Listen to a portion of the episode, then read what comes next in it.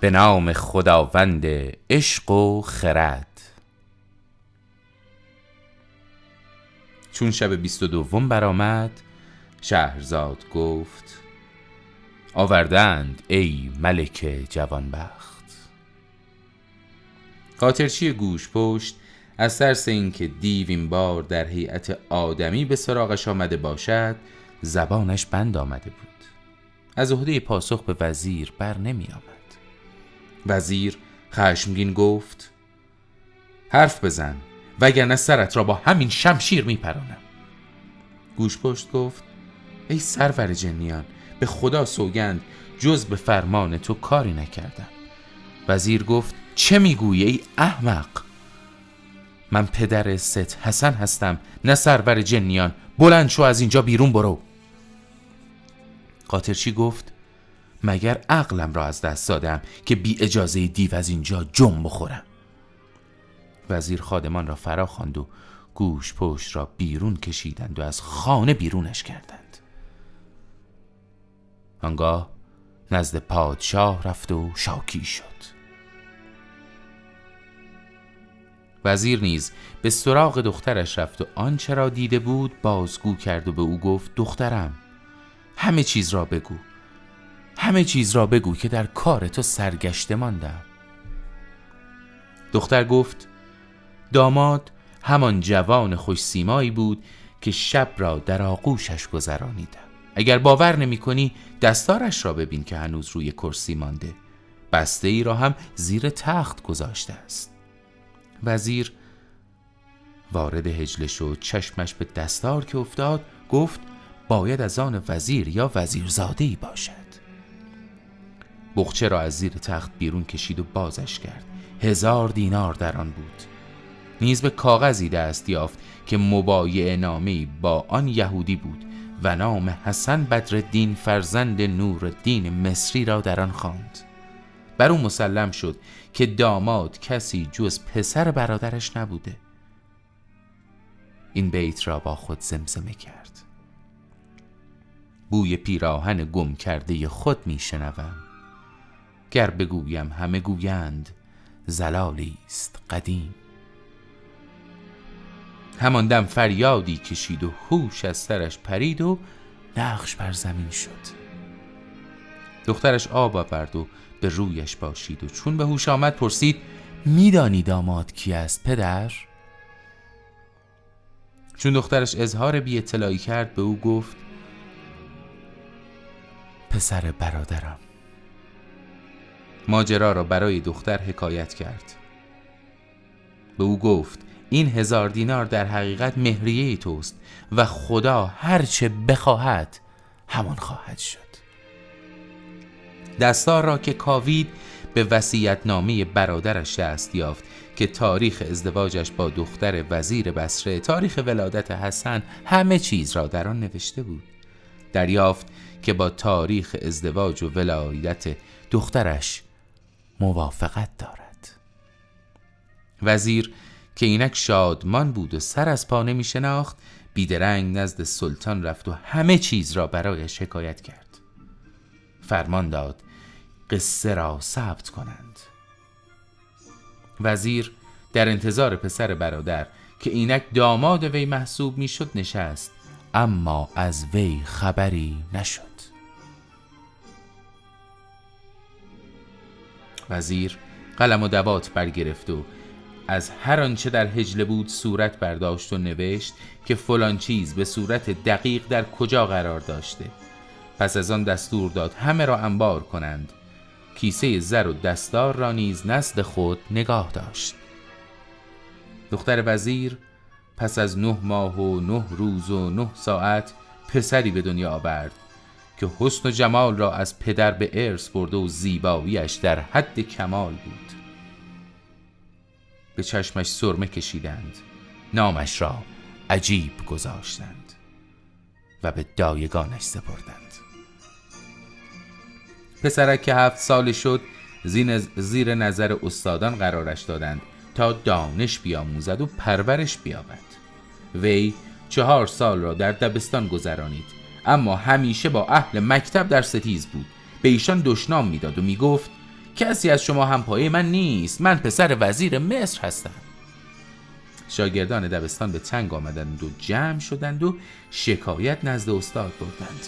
استاد به ایشان گفت اگر به آنچه می‌گویم عمل کنید دیگر پایش را به اینجا نمی‌گذارد. به او بگویید هر کس می‌خواهد با ما بازی کند باید اسم پدر و مادرش را بداند. وگرنه از بازی با ما محروم است. صبح که عجیب به دبستان رفت بچه ها در پیرامونش گرد آمدند و گفتند می‌خواهیم بازی کنیم. اما کسی می‌تواند وارد بازی شود که اسم پدر و مادرش را بگوید. همه موافقت کردند. همه اسم پدر و مادر خود را به زبان آوردند. تا اینکه نوبت به عجیب رسید. گفت نام من عجیب است. اسم مادرم ست حسن و اسم پدرم شمس الدین که وزیر مصر است. بچه ها گفتند پدرت وزیر مصر نیست. عجیب گفت وزیر مصر است و جزین نیست. اما بچه ها مسخرش کردند و کتکش زدند و گفتند تو پدرت را نمی‌شناسی. تا پیدایش نکردی حق نداری با ما بازی کنی.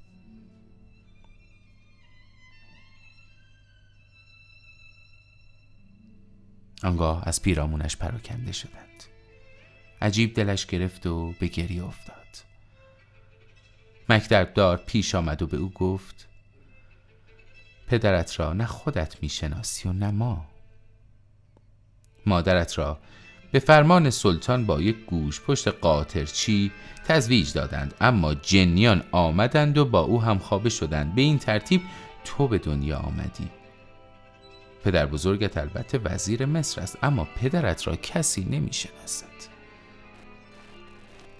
عجیب که این سخنان را شنید خود را به مادرش ست حسن رسانید و در آغوش او خود را انداخت و گریست. چندان گریست که امکان شکوه نیافت. مادر که حال فرزند را چنین دید دلش به درد آمد و گفت چه کسی به این حال و روزت انداخته پسرم؟ عجیب که آرامتر شده بود آنچه را از استاد مکتبدار و از بچه ها شنیده بود بازگو کرد و از مادر پرسید پدرم کجاست؟ پدرم کجاست؟ مادر گفت پدرت وزیر مصر است. عجیب گفت به من دروغ می‌گویی پدر تو وزیر مصر است نه پدر من. بگو پدرم کی است. اگر راستش را نگویی خنجری در دلم فرو می‌کنم. خود را خواهم کشت.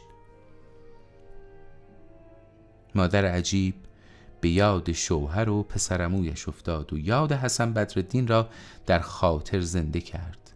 اشک از دیدگانش سرازیر شد. عشق در دل ماند و یار از دست برفت. دوستان دستی که کار از دست رفت. عشق در دل ماند و یار از دست رفت. عشق در دل ماند و یار از دست رفت. دوستان دستی که کار از دست رفت. ای عجب گر من رسم در کار دل کی رسم چون روزگار از دست رفت؟ بخت و رای و زور و زر بودم دریق بخت و رای و زور و زر بودم دریق کندرین غم هر چهار از دست رفت. عشق و سودا و هوس در سر بماند. صبر و آرام و قرار از دست رفت. مرکب سودا و جهانیدن چه سود؟ مرکب سودا و جهانیدن چه سود؟ چون زمام اختیار از دست رفت. پسرک نیز دوباره به گریه افتاده بود که وزیر وارد شد و چون مادر و فرزند را در آن حال دید غمگین شد و پرسید عزیزان من چه شده که گریه سر داده اید؟ آنها قصه عجیب را با مکتبدار و بچه های دبستان برایش گفتند. او هم به یاد برادر و به گومگوهایش باوی افتاد و اشکش جاری شد. همان دم برخواست و نزد پادشاه رفت. اجازه سفر به شرق را درخواست کرد. می‌خواست به بسره برود و از احوال برادر جویا شود. همچنین از پادشاه درخواست کرد که فرمانی را به شهرهای مختلف صادر کند دستور دهد هر جا برادرش را دیدند توقیفش کنند. سلطان چنین کرد. وزیر همراه با دختر و برادرزادهش عجیب بار سفر بستند و به راه افتادند. سه روز و سه شب راه پیمودند تا نزدیک دمشق رسیدند. در جایی که آب روان بود سرسبز پردرخت چادر زدند. جای زیبا بسیار زیبا. خادمان نیز به بازار شهر رفتند تا نیاز اردو را برآورده کنند. آنجا یکی می خرید، یکی می فروخت، یکی از حمام بیرون می آمد و دیگری به مسجد وارد می شد. عجیب نیز از پیش خادمش تکان نمی خورد. اما در شهر به گردش مشغول بود.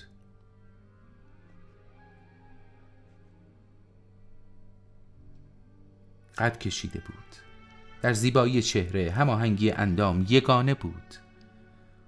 از نسیم شما لطیفتر از اصل شیرینتر بود اهل دمشق در پیش روان شده بودند میکوشیدند که از وی پیشی بگیرند تا به دیدن رویش نایل شوند. عجیب همچنان در کنار خادمش راه می سپرد خادمش با تازیانه که در دستاش مردم را از پیرامونش میتاراند رفتند و رفتند تا به دکان آن تباخ رسیدند که حسن بدرالدین را در کنار خیش نشاند و در شهر شهرت داده بود.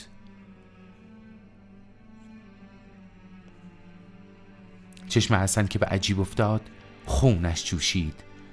خداوند محبتش را در دل او زنده کرد و از شدت وجد گفت سرور من آیا ممکن است بر من منت گذارید و از غذایی که پختم میل کنید؟ اشک بی اختیار از دیدگانش روان شد. عجیب هم که سخن او را شنید و حالش را دید به او مایل شد. به خادم گفت مهر این تباخ دلم را آکنده است. گویا گم شده ای دارد که چنین شیدا به نظر می رسد بیا بر سفرش بنشینیم. دلش را به دست بیاوریم. شاید خداوند هم مرا یاری کرد تا پدرم را پیدا کنم. خادم تعجب کرد و گفت سرور من فرزند وزیر کجا و دکان تباخی کجا؟ به خدا قسم که نشستن در چنین جایی شایسته شما نیست. تباخ که سخن خادم را شنید این دو بیت را خواند. زقدر و شوکت سلطان نگشت چیزی کم از التفات به مهمان سرای دهقانی. کلاه گوشه دهقان به آفتاب رسید که سایه بر سرش انداخت چون تو سلطانی. عجیب گفت خدا می‌داند که دلم در هوای این تباخ پر می‌زند. رضایت خادم خیش را جلب کرد وارد دکان شد. اما صبح صادق شده بود و شهرزاد لب از سخن فرو بست.